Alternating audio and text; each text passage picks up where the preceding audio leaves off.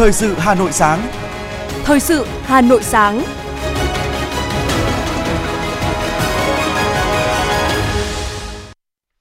Mời quý vị và các bạn nghe chương trình Thời sự sáng nay, thứ ba ngày 14 tháng 3 năm 2023 với những nội dung đáng chú ý sau. Hội đồng nhân dân thành phố Hà Nội ban hành nghị quyết về việc xác nhận kết quả bầu Phó Chủ tịch Ủy ban nhân dân thành phố Hà Nội khóa 16, nhiệm kỳ 2021-2026. Gần 8.000 lượt ý kiến góp ý dự thảo luật đất đai sửa đổi trên cổng thông tin Bộ Tài nguyên và Môi trường. Chiêu lừa đảo, con đang cấp cứu, chuyển tiền gấp đã lan ra Hà Nội. Trong phần tin thế giới có những tin chính, đối thoại giữa Đảng Cộng sản Trung Quốc với các chính đảng thế giới. Hàng trăm chuyến bay ở Đức đã bị hủy do nhân viên mặt đất đình công. Sau đây là nội dung chi tiết. Thưa quý vị và các bạn, Hội đồng Nhân dân thành phố Hà Nội đã ban hành nghị quyết về việc xác nhận kết quả bầu Phó Chủ tịch Ủy ban Nhân dân thành phố Hà Nội khóa 16, nhiệm kỳ 2021-2026. Nghị quyết nêu rõ, căn cứ luật tổ chức chính quyền địa phương ngày 19 tháng 6 năm 2015, căn cứ luật sửa đổi, bổ sung một số điều của luật tổ chức chính phủ và luật tổ chức chính quyền địa phương ngày 22 tháng 11 năm 2019, căn cứ biên bản kiểm phiếu bầu Phó Chủ tịch Ủy ban Nhân dân thành phố của Hội đồng Nhân dân thành phố Hà Nội khóa 16, nhiệm kỳ 2021-2026 tại kỳ họp thứ 11, xác nhận kết quả bầu bà Vũ Thu Hà, thành ủy viên, giám đốc Sở Nội vụ, giữ chức vụ Phó Chủ tịch Ủy ban Nhân dân thành phố Hà Nội khóa 16, nhiệm kỳ 2021-2026. Theo thống kê của Bộ Tài nguyên và Môi trường, tính đến sáng ngày 13 tháng 3, đã có 7.979 lượt ý kiến góp ý của tổ chức cá nhân đối với dự thảo luật đất đai sửa đổi trên website là ý kiến nhân dân. Nội dung góp ý nhiều nhất tập trung vào các chương chế độ sử dụng các loại đất, chương quyền và nghĩa vụ sử dụng đất, chương thu hồi đất, chương dụng đất, chương bồi thường, hỗ trợ và tái định cư khi nhà nước thu hồi đất, chương đăng ký đất đai, cấp giấy chứng nhận quyền sử dụng đất và tài sản trên đất.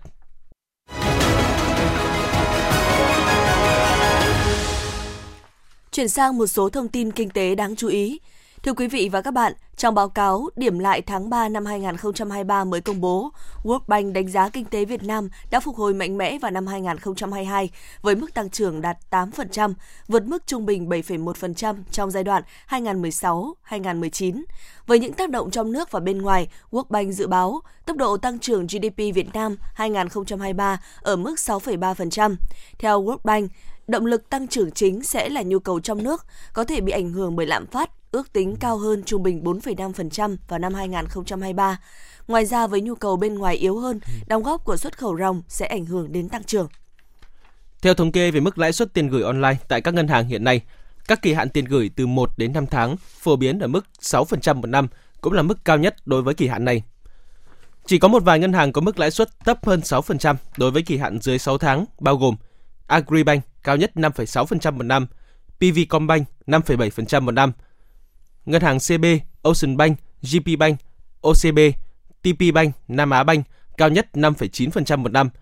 Với người gửi tiền, kỳ hạn gửi từ 6 đến 9 tháng vẫn luôn là sự lựa chọn ưu tiên. Lý do là bởi thời hạn gửi không quá dài nên có thể linh hoạt khi cần tiền. Hơn nữa, mức lãi suất cũng cao hơn so với các kỳ hạn gửi dưới 6 tháng. Thời gian gần đây tại các khu chợ dân sinh trên địa bàn thành phố Hà Nội xuất hiện nhiều mặt hàng dâu tây được các tiểu thương đóng thành từng khay, từng hộp với trọng lượng từ 0,5 đến 1 kg.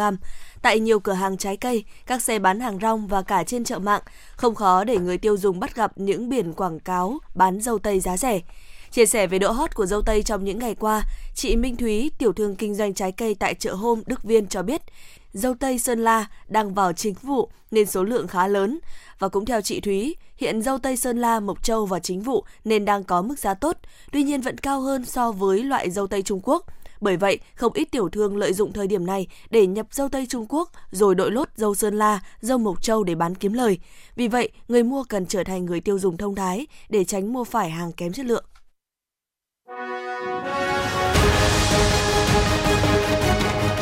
Thời sự Hà Nội, nhanh, chính xác, tương tác cao. Thời sự Hà Nội, nhanh, chính xác, tương tác cao.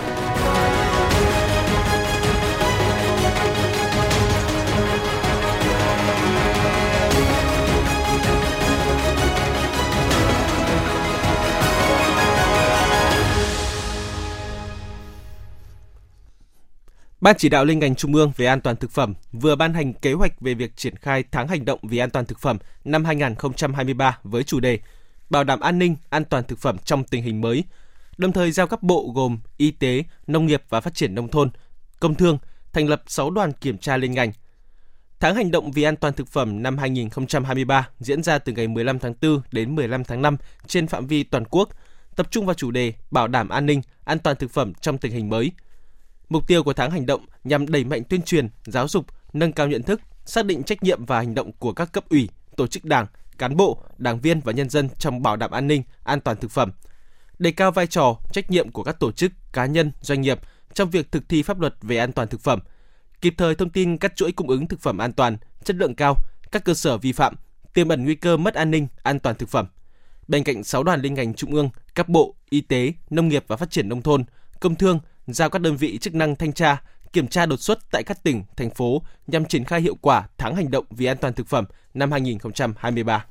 Sở Thông tin và Truyền thông Hà Nội vừa tổ chức khai giảng khóa đào tạo tập huấn hướng dẫn sử dụng hệ thống thông tin thủ tục hành chính thế hệ mới của thành phố Hà Nội tại Trung tâm Đào tạo Tư vấn Công nghệ Thông tin Truyền thông Hà Nội. Khóa đào tạo được tổ chức nhằm đáp ứng yêu cầu triển khai hệ thống thông tin, giải quyết thủ tục hành chính thế hệ mới của thành phố dự kiến chính thức hoạt động từ ngày 31 tháng 3 tới. Tham gia có gần 10.000 học viên, trong đó có 113 lớp đào tạo tập trung, 36 lớp đào tạo tại huyện, thị xã. Các học viên được đội ngũ kỹ sư công nghệ thông tin, công ty trách nhiệm hữu hạn hệ thống thông tin FPT thuộc tập đoàn FPT tập huấn, hướng dẫn thao tác và sử dụng thành thạo hệ thống phần mềm mới để phục vụ việc tiếp nhận, giải quyết, xử lý hồ sơ và trả kết quả thủ tục hành chính với kinh nghiệm đã và đang đồng hành cùng nhiều cơ quan nhà nước giải quyết các bài toán chuyển đổi số trọng điểm của quốc gia, FPT sử dụng những nguồn lực tốt nhất, cam kết đưa hệ thống thông tin giải quyết thủ tục hành chính công đi vào hoạt động từ ngày 31 tháng 3 năm 2023. Tại trường Trung học phổ thông Vân Cốc, huyện Phú Thọ, Hà Nội, Sở Giáo dục và Đào tạo Hà Nội đã tổ chức khai mạc Hội thi giáo viên dạy giỏi các trường trung học phổ thông cấp thành phố năm học 2023-2024. Kỳ thi năm nay dành cho giáo viên các môn sinh học, lịch sử, giáo dục công dân, giáo dục kinh tế và pháp luật. Toàn thành phố có 102 giáo viên dự thi. Đây là những giáo viên tiêu biểu nhất, được lựa chọn từ hàng trăm giáo viên đã tham dự hội thi cấp trường, cấp cụm trường. Hội thi giáo viên dạy giỏi nhằm phát hiện, công nhận, tôn vinh giáo viên đạt danh hiệu giáo viên dạy giỏi và nhân rộng những điển hình tiên tiến, tạo động lực cho giáo viên phấn đấu, hoàn thiện bản thân, đáp ứng yêu cầu đổi mới, nâng cao chất lượng giáo dục.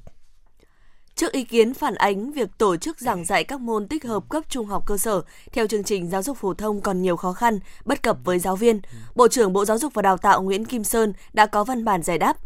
Để đáp ứng yêu cầu thực hiện chương trình giáo dục phổ thông mới, từ năm 2019 đến nay, Bộ Giáo dục và Đào tạo đã biên soạn tài liệu và tập huấn cho giáo viên cốt cán cả nước, ban hành chương trình bồi dưỡng giáo viên trung học cơ sở dạy môn khoa học tự nhiên, môn lịch sử và địa lý – như vậy, đối với mỗi giáo viên, việc dạy học những nội dung phù hợp với chuyên môn không có gì thay đổi lớn so với chương trình hiện hành.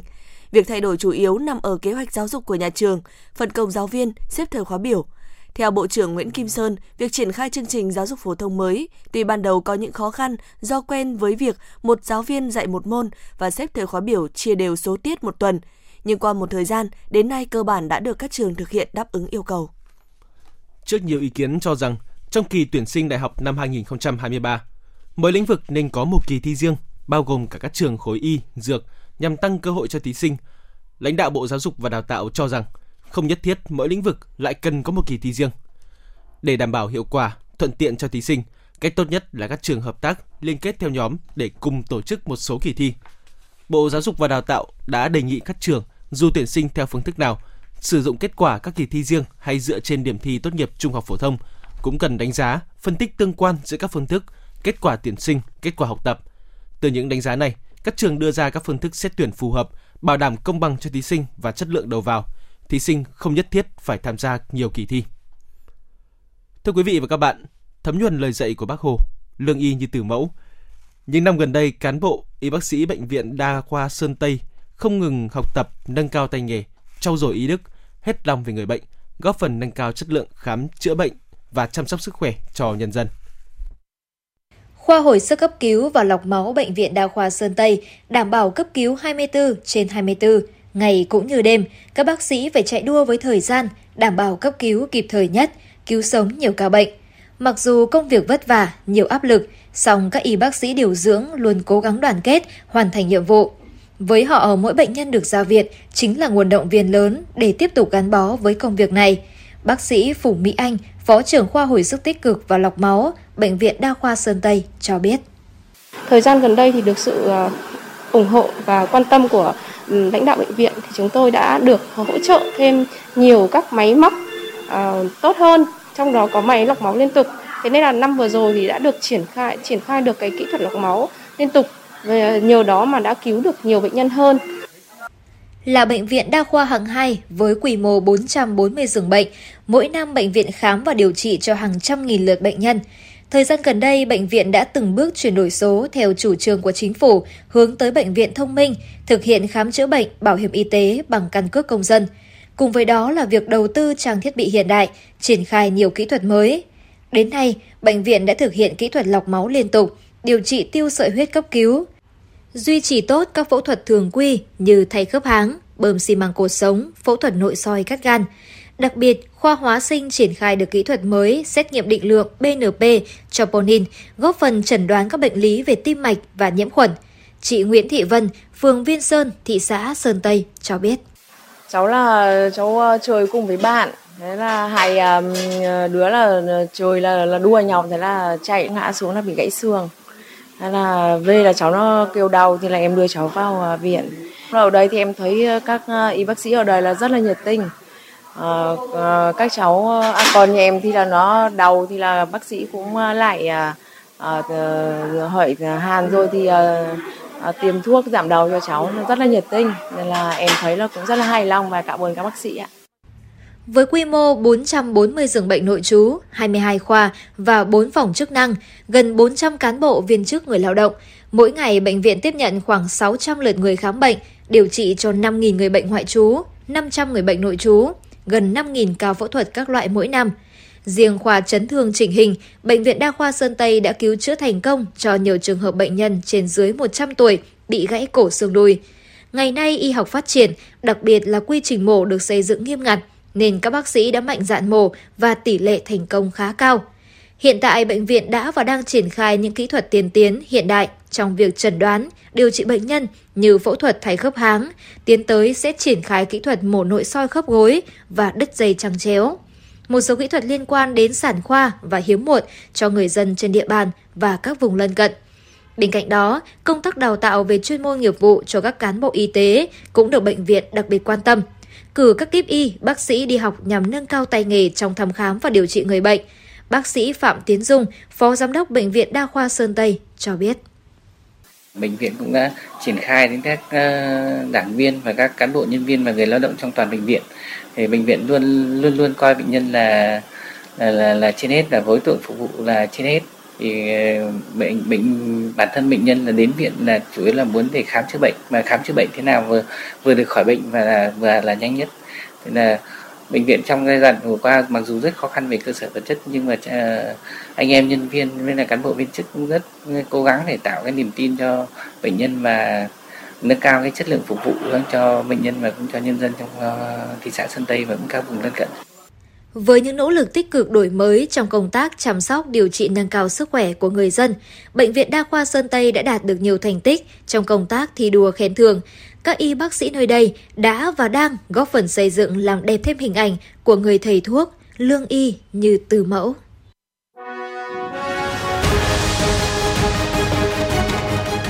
FM 90 cập nhật trên mọi cung đường.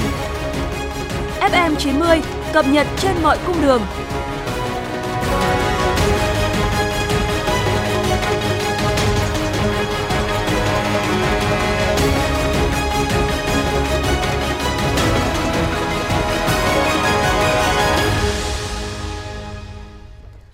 Hãng hàng không quốc gia Việt Nam Vietnam Airlines thông báo, từ ngày 26 tháng 3, mỗi ngày đều có một chuyến bay giữa Việt Nam và Ấn Độ do hãng khai thác. Cụ thể, Vietnam Airlines khai thác 4 chuyến bay mỗi tuần trên đường bay Hà Nội New Delhi, khởi hành vào các ngày thứ hai, thứ tư, thứ sáu và chủ nhật Đồng thời hãng khai thác 3 chuyến bay mỗi tuần trên đường bay thành phố Hồ Chí Minh New Delhi, khởi hành vào các ngày thứ ba, thứ năm và thứ bảy. Với kế hoạch này từ ngày 26 tháng 3, số chuyến bay giữa Việt Nam và Ấn Độ của hãng sẽ tăng 30% so với lịch bay hiện tại. Mức tăng khá lớn nhằm đáp ứng nhu cầu đi lại của hành khách cũng như vận chuyển hàng hóa đang tăng lên giữa hai nước. Bộ Công an đang dự thảo thông tư quy định về cấp thu hồi đăng ký biển số xe cơ giới, trong đó đề xuất sửa đổi thời hạn có giá trị của giấy chứng nhận đăng ký xe tạm thời. Theo đó, với xe nhập khẩu hoặc sản xuất lắp ráp, lưu hành từ kho cảng, nhà máy, đại lý bán xe đến nơi đăng ký xe hoặc về các đại lý, kho lưu trữ khác, xe ô tô làm thủ tục thu hồi để tái xuất về nước hoặc đăng ký sang tên, di chuyển, giấy chứng nhận đăng ký xe tạm thời có giá trị sử dụng 15 ngày, được gia hạn một lần không quá 15 ngày. Đối với các trường hợp còn lại như xe ô tô hoạt động trong phạm vi hạn chế, xe không tham gia giao thông đường bộ, xe mới sản xuất, lắp ráp tại Việt Nam, chạy thử nghiệm trên đường giao thông công cộng, xe phục vụ hội nghị do Đảng, Nhà nước tổ chức thì giấy chứng nhận đăng ký xe tạm thời được ghi theo thời hạn mà cơ quan thẩm quyền cho phép để phục vụ các hoạt động đó. Xe đăng ký tạm thời được phép tham gia giao thông theo thời hạn, tuyến đường và phạm vi hoạt động ghi trong giấy chứng nhận đăng ký xe tạm thời. Phòng Cảnh sát Giao thông Công an thành phố Hà Nội vừa ban hành kế hoạch tuần tra kiểm soát, xử lý vi phạm theo chuyên đề chở hàng quá tải trọng, quá vạch dấu mớn nước an toàn, quá khổ giới hạn, tự ý cải tạo, hoán cải phương tiện. Nội dung như sau. Các đội cảnh sát giao thông đường bộ từ 1 đến 12, 14, 15, đội cảnh sát đường thủy số 1, 2, đội tuần tra dẫn đoàn, đội cảnh sát giao thông đường sắt thuộc phòng cảnh sát giao thông công an thành phố Hà Nội. Tuyến đường tuần tra kiểm soát xử lý vi phạm là tất cả các tuyến đường bộ, đường thủy nội địa do phòng cảnh sát giao thông công an thành phố Hà Nội phụ trách. Loại phương tiện hành vi vi phạm tiến hành kiểm soát xử lý là xe ô tô tải, máy kéo, bao gồm cả rơ móc, hoặc semi rơ móc được kéo theo và các loại xe tương tự xe ô tô, xe ô tô vận chuyển hàng siêu trường, siêu trọng tham gia giao thông đường bộ, phương tiện thủy nội địa hoạt động trên đường thủy nội địa.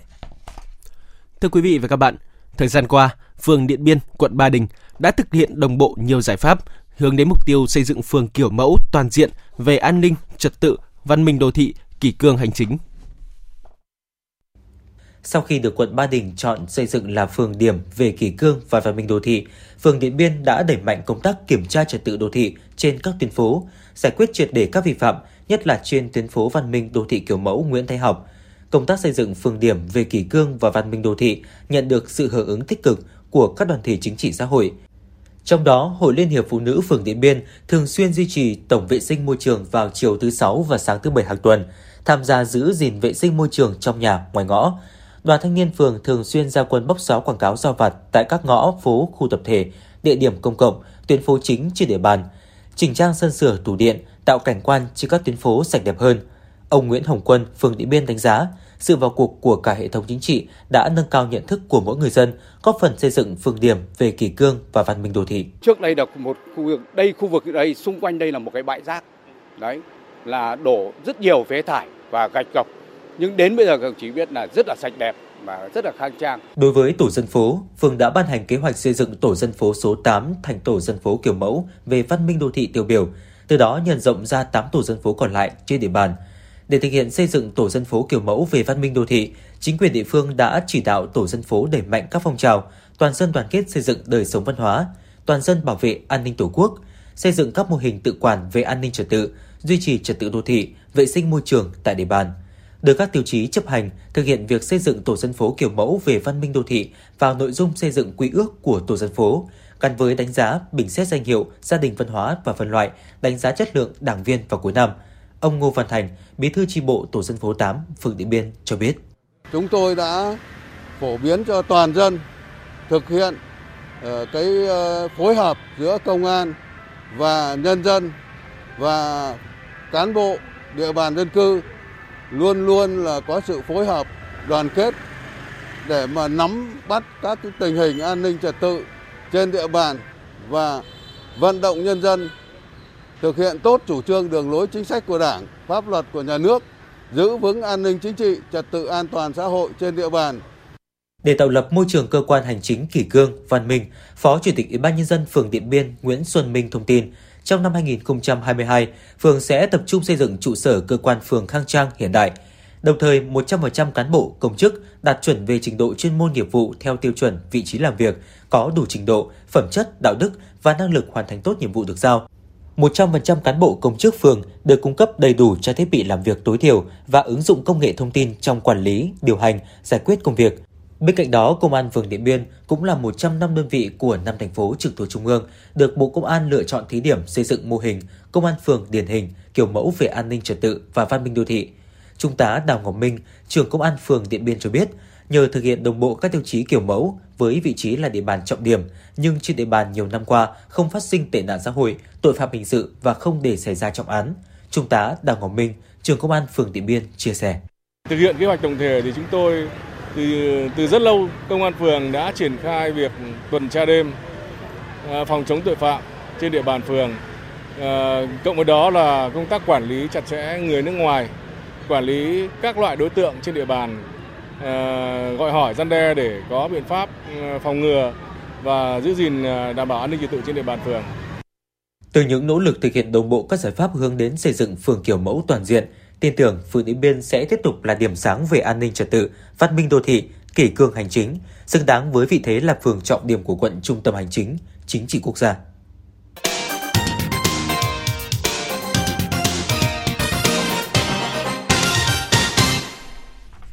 Thưa quý vị, một số phụ huynh ở Hà Nội cho hay họ nhận được điện thoại lạ với chiêu lừa tương tự như ở thành phố Hồ Chí Minh, thông báo con của phụ huynh này đang bị cấp cứu ở bệnh viện và yêu cầu chuyển tiền gấp. Chị NTT, phụ huynh học sinh trường Trung học cơ sở Ngô Sĩ Liên Hà Nội cho hay, trưa ngày 13 tháng 3 năm 2023, chị nhận được cuộc gọi điện thoại của người tự xưng là giáo viên thể dục của con. Người này đọc đúng tên con và cho biết con chị bị ngã và đang cấp cứu tại bệnh viện Việt Đức. Giống như chị NTT, anh DDN cũng cho hay anh nhận được điện thoại từ người lạ báo con đang cấp cứu tại bệnh viện Việt Đức. Tuy nhiên, vì đã được cảnh báo về tình trạng lừa đảo này trên các phương tiện thông tin đại chúng trong tuần qua, nên anh đã ngay lập tức đưa lên mạng xã hội để bạn bè người thân biết và cảnh giác không bị sập bẫy. Cũng theo chị T, tâm lý phụ huynh khi nhận được cuộc gọi về các vấn đề của con, nhất là sức khỏe, thường sẽ bị dối và dễ bị cuốn theo. Tuy nhiên, phụ huynh nên chấn tĩnh, sẽ thấy những điều không phù hợp. Ví dụ như hôm nay là lịch thi của con, vì thế không thể có chuyện con bị ngã trong giờ thể dục. Bên cạnh đó, mọi thông tin liên hệ giữa nhà trường và phụ huynh sẽ thông qua giáo viên chủ nhiệm, nên trước tiên cần gọi điện cho giáo viên chủ nhiệm của con để kiểm tra. Nếu không liên hệ được với giáo viên, có thể gọi qua số điện thoại của nhà trường. Việc lộ thông tin cá nhân đã trở nên ngày càng phổ biến. Không chỉ dừng lại ở gọi điện làm phiền, mời mua nhà, mua đất, bán dịch vụ, mà còn cả đe dọa, tống tiền, lừa đảo. Lộ lọt thông tin cá nhân ngày càng nghiêm trọng. Dù nhiều vụ việc đã bị khởi tố, nhiều cảnh báo cũng được cơ quan chức năng chuyển tới người dân – Thực tế, các cơ quan chức năng như Bộ Công an, Bộ Thông tin Truyền thông thời gian qua cũng đã vào cuộc với nhiều giải pháp. Thế nhưng, tình trạng này vẫn phức tạp. Hiện tại, Việt Nam đang đẩy mạnh chuyển đổi số, xây dựng hệ sinh thái số cho công dân, nên vấn đề bảo vệ thông tin cá nhân càng trở nên quan trọng trên không gian số. Thông tin người dùng sẽ còn có nhiều dữ liệu quan trọng hơn nữa, trở thành mỏ vàng mà nhiều đối tượng xấu, giới tội phạm nhắm đến. Thực tế này đòi hỏi việc bảo vệ thông tin cá nhân cần đặt ở mức cao và chặt chẽ hơn. Một chiêu trò lừa đảo đang xuất hiện liên quan đến dịch vụ làm hộ chiếu online. Từ tháng 6 năm 2022, Bộ Công an đã tiếp nhận trực tuyến hồ sơ xin cấp hộ chiếu phổ thông không gắn chip trên cổng dịch vụ công. Lợi dụng điều này, một số đối tượng đã đăng tải bài viết hoặc tiếp cận mời chào người dân về dịch vụ làm hộ chiếu online để trục lợi. Chi phí cao gấp nhiều lần mức lệ phí do nhà nước quy định. Khi làm hộ chiếu trực tuyến qua cò mồi, người dân sẽ phải cung cấp cho các đối tượng ảnh chụp căn cước công dân hai mặt, ảnh chân dung, số điện thoại, email, địa chỉ và mã số OTP. Các đối tượng xấu có thể sử dụng thông tin cá nhân của người dân để thực hiện các hành vi vi phạm pháp luật như vay tiền trên các ứng dụng trực tuyến, đăng ký mã số thuế ảo hoặc đánh cắp tài khoản ngân hàng, Facebook, Zalo.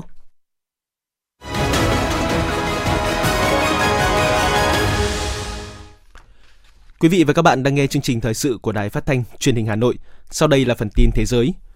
Theo Tân Hoa Xã, ông Hồ Triệu Minh, người phát ngôn Ban liên lạc đối ngoại Trung ương của Đảng Cộng sản Trung Quốc, thông báo cuộc đối thoại giữa Đảng Cộng sản Trung Quốc và các chính đảng khác trên thế giới dự kiến sẽ diễn ra trong ngày mai theo hình thức trực tuyến. Với chủ đề Con đường hướng tới hiện đại hóa, trách nhiệm của các chính đảng, sự kiện dự kiến quy tụ lãnh đạo nhiều chính đảng và tổ chức chính trị của nhiều nước trên thế giới.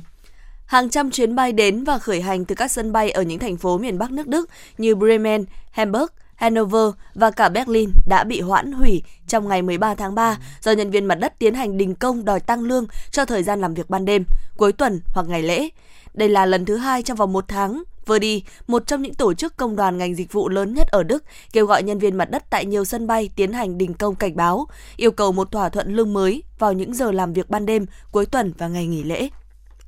Các thị trường trên toàn cầu đang chuẩn bị cho những biến động lớn trong tuần này khi các số liệu kinh tế quan trọng và nhiều cuộc họp chính sách sẽ diễn ra trong bối cảnh tình hình xung quanh sự sụp đổ của ngân hàng Silicon Valley Bank SVB, vụ phá sản ngân hàng lớn nhất tại Mỹ kể từ cuộc khủng hoảng tài chính năm 2008 vẫn chưa hạ nhiệt. Tại châu Á, tờ Financial Times cho biết sự sụp đổ của SVB đã khiến nhiều quỹ và các công ty khởi nghiệp startup trong lĩnh vực công nghệ ở Trung Quốc trao đảo vì SVB là cầu nối vốn đầu tư quan trọng đối với các tổ chức hoạt động giữa Trung Quốc và Mỹ. Bộ trưởng Tài chính Anh Jeremy Hunt cho biết, chính phủ và ngân hàng trung ương nước này tạo điều kiện thuận lợi cho thương vụ bán chi nhánh của Silicon Valley Bank SVB tại Anh cho ngân hàng HSBC. Trong tuyên bố, ông Hunt lưu ý động thái trên giúp bảo vệ tiền gửi của khách hàng tại chi nhánh SVB Anh và ngân hàng có thể hoạt động bình thường mà không cần sự hỗ trợ của những người đóng thuế. Giới chức Anh cho biết, nước này sẽ đầu tư 20 tỷ bảng Anh, tương đương 24 tỷ đô la Mỹ nhằm phát triển nguồn năng lượng hạt nhân và hướng tới một nền kinh tế trung hòa carbon. Khoản ngân sách 20 tỷ bảng dự kiến được chính phủ Anh đầu tư phần lớn cho phát triển các nhà máy điện hạt nhân sử dụng công nghệ lò phản ứng mô đun nhỏ Số liệu của cảnh sát Ba Lan cho thấy số lượng các vụ phạm tội trộm cắp ở Ba Lan đã tăng gần 1 phần 3 vào năm 2022. Chủ tịch Tổ chức Thương mại và Phân phối Ba Lan cho biết nạn trộm cắp gia tăng là một tín hiệu rõ ràng về sự bất ổn trên thị trường. Thống kê cũng nêu rõ thực phẩm là hàng hóa bị ăn cắp nhiều nhất, tiếp theo là các mặt hàng xa xỉ như nước hoa và rượu đắt tiền, cũng như thiết bị điện tử nhỏ.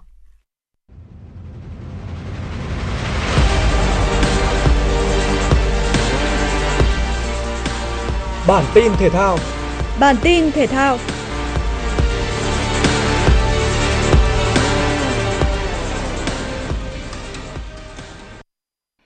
Tại The Player 2023, Streffler chiếm vị trí đầu bảng sau vòng 3 ở điểm âm 14 và dẫn hai gậy. Trọng về đích, anh xuất phát lượt cuối từ hố 1 xuống âm 13 sau bogey hố 3. Tuy nhiên với chuỗi 5 birdie, bắt đầu bằng cú chip từ ngoài green đưa bóng vào hố 8, dù phải đứng trong bẫy cát. Khi tài diễn birdie bằng cú gạt 1 mét tại hố 12, Streffler lên âm 18 và dẫn lợi thế đến 6 gậy. Thành quả đó đến từ quyết tâm mạo hiểm bởi anh đã tạo cách biệt an toàn trước đó. Với việc vô địch The Player 2023, Streffler đã giành được 6 cúp trên tổng số 27 giải trong vòng 13 tháng qua. Giữa năm ngoái, Streffler vô địch 4 giải, tính cả Major Master. Thắng lợi mới nhất đưa Streffler trở lại đỉnh bảng gôn chuyên nghiệp thế giới, thay John Ram và nâng thời gian tại vị lên 32 tuần. Tadej Pogacar đã giành chức vô địch tại giải đua xe đạp Paris-Nice 2023 khi chiến thắng chặng 8, chặng cuối cùng của giải có lộ trình leo đèo dài 118,4 km. Tại quãng đường đèo Codes dài 6 km, Pogacar đã tách hẳn top đua để vươn lên dẫn đầu và không mắc sai lầm nào trong quãng đường 15 km cuối để giành chiến thắng.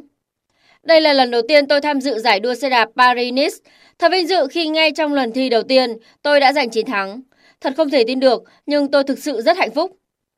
Tay đua Jonas Venegas của đội đua Jumbo Visma về đích thứ hai ở chặng đua này và xếp thứ ba trên bảng xếp hạng tầm sắp. Đứng ở vị trí thứ hai là tay đua David Gadu của đội đua Groupama FDG. Aiga Swiatek có trận đấu gặp tay vợt nước chủ nhà là Clay Liu.